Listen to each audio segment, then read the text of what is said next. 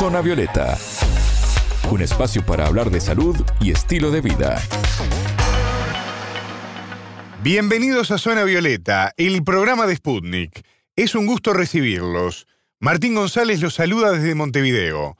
Le damos la bienvenida a Anabela Paricio. ¿Cómo andas, Anabela? Bien, Martín, muchas gracias. ¿Te cuesta despertarte y salir de la cama? Bueno, puedes padecer disania, un problema que está vinculado a la ansiedad, la depresión, la fatiga crónica y afecta a miles de personas en el mundo. Un especialista nos ayuda a identificarlo y saber cómo tratarlo.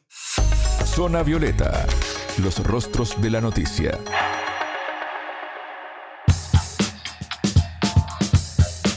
Si bien no hay datos de prevalencia para tener una noción justamente de a cuántas personas afecta, la disaña puede ser más común de lo que creemos.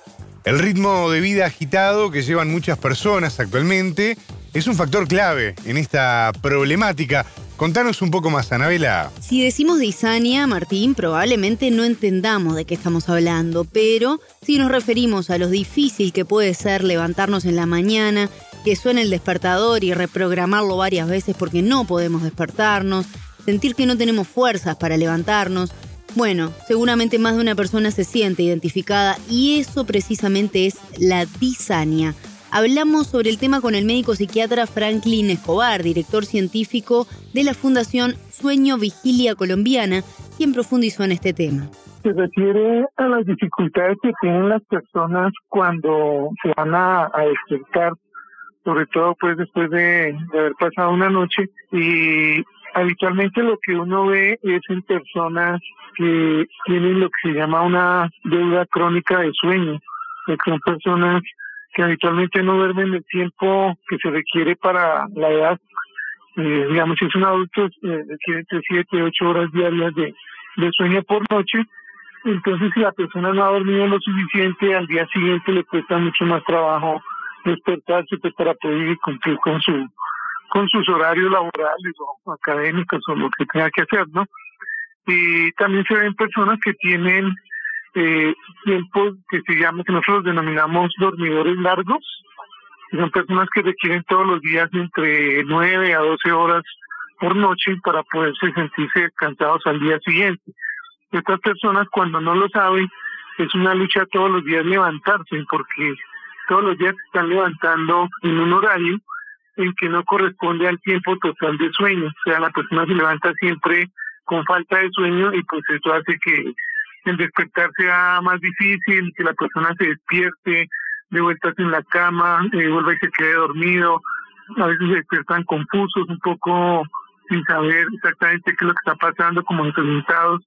Y si se acompaña de algún sueño, habitualmente se presenta cuando uno se va a despertar, el sueño también puede entrar como a, confundir un poco más a la persona.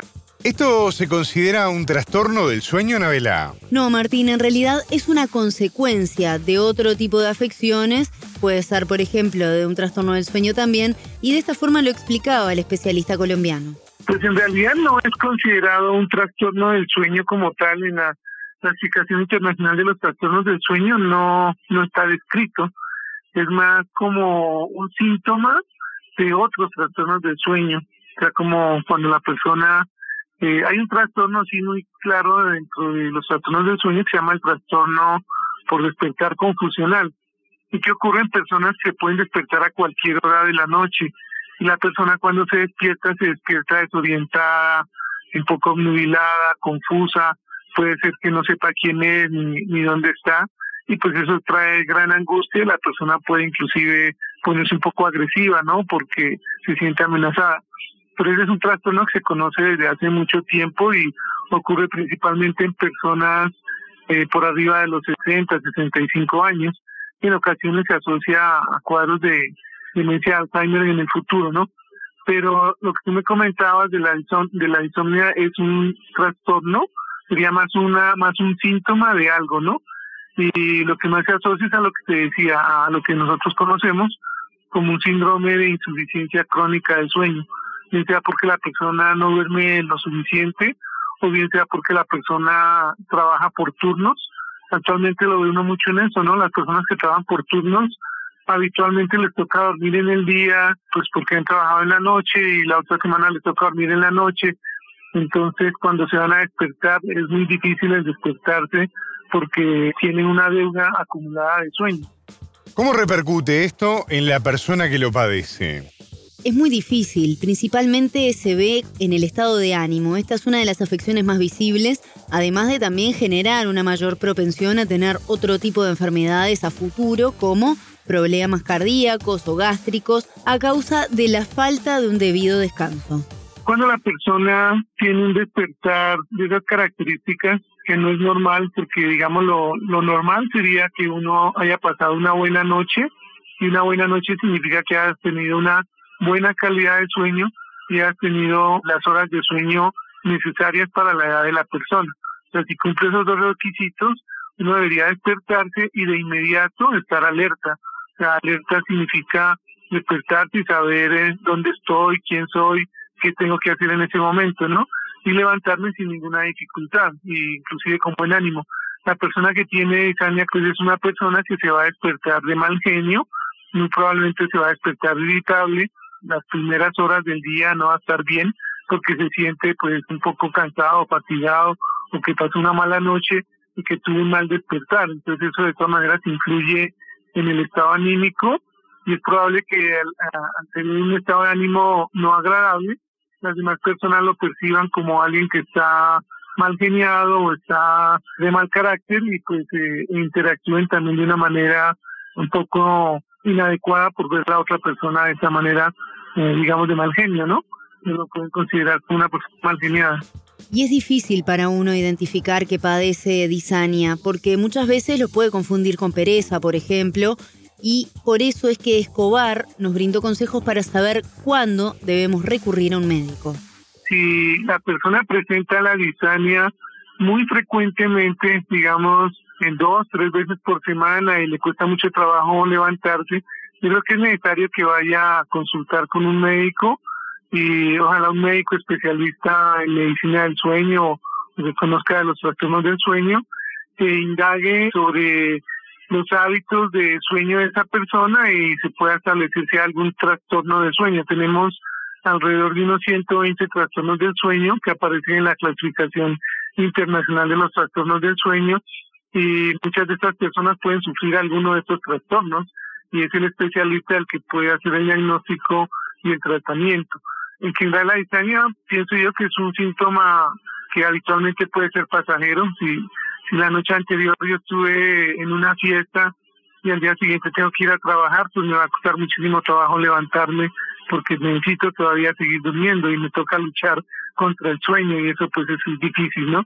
Si eso es ocasional, pues no habría problema, de, digamos, sería algo pasajero, pero si se presenta todos los días o muy frecuentemente y ya me causa problemas en el trabajo porque todo el mundo me ve mal geniado, como tú dices, en la familia creen que es un perezoso o que no quiere levantarse, en ese caso considero que sí debería acudir a, a una cita a algún centro de sueño. Y nos preguntamos si hay tratamientos para esto. Bueno, muchas personas no pueden cambiar sus horarios de trabajo y estudio, por ejemplo, para poder resolverlo y tener las horas adecuadas de sueño. Por ese motivo, el especialista nos dijo qué podemos hacer ante este panorama. Algo que se puede recomendar es que la persona, si se despierta mal, por decirlo, no se levante de inmediato, sino que se siente al borde de la cama eh, procure tranquilizarse, procure darse cuenta dónde está y permanezca unos pocos minutos y una vez que ya esté, digamos, con una claridad mental, pues ahí se levante, ¿no? Y, y empiece a hacer las cosas normales de su día y que analice la persona si está durmiendo eh, lo suficiente para su edad, si está eh, teniendo unos buenos hábitos de higiene de sueño y si no los tiene, pues empiece a corregirlos para que este síntoma desaparezca. Si la persona empieza a dormir con una buena calidad de sueño y el tiempo suficiente para ella, pues lo más probable es que esto vaya a desaparecer y se mejore, ¿no? ¿Qué acciones en nuestra vida cotidiana, Anabela, se recomiendan para mejorar la calidad de nuestro descanso? La dependencia a los aparatos electrónicos, Martín, es un gran factor que nos afecta a la hora de dormir y descansar. El especialista colombiano nos brindó algunos consejos para mejorar la calidad del sueño. Para tener una buena calidad de sueño es muy importante tener unas rutinas y unos horarios establecidos para irse a acostar y para levantarse. Lo ideal es tener siempre una misma hora en la que uno logre conciliar el sueño y una misma hora para levantarse. Ojalá todos los días lo haga de esa manera. Y antes de irse a dormir es muy importante, sobre todo, no tener estímulos lumínicos. Actualmente las personas se exponen mucho a las pantallas nosotros últimamente está el término de desintoxicación digital para irse a dormir. ¿Eso qué significa? Que una hora por lo menos antes de irse a dormir, pues tú apagues todo tipo de pantallas, ¿no? El celular, la tablet, el computador, eh, la luz está LED, que es una luz blanca que altera la melatonina y impide que uno pueda conciliar el sueño.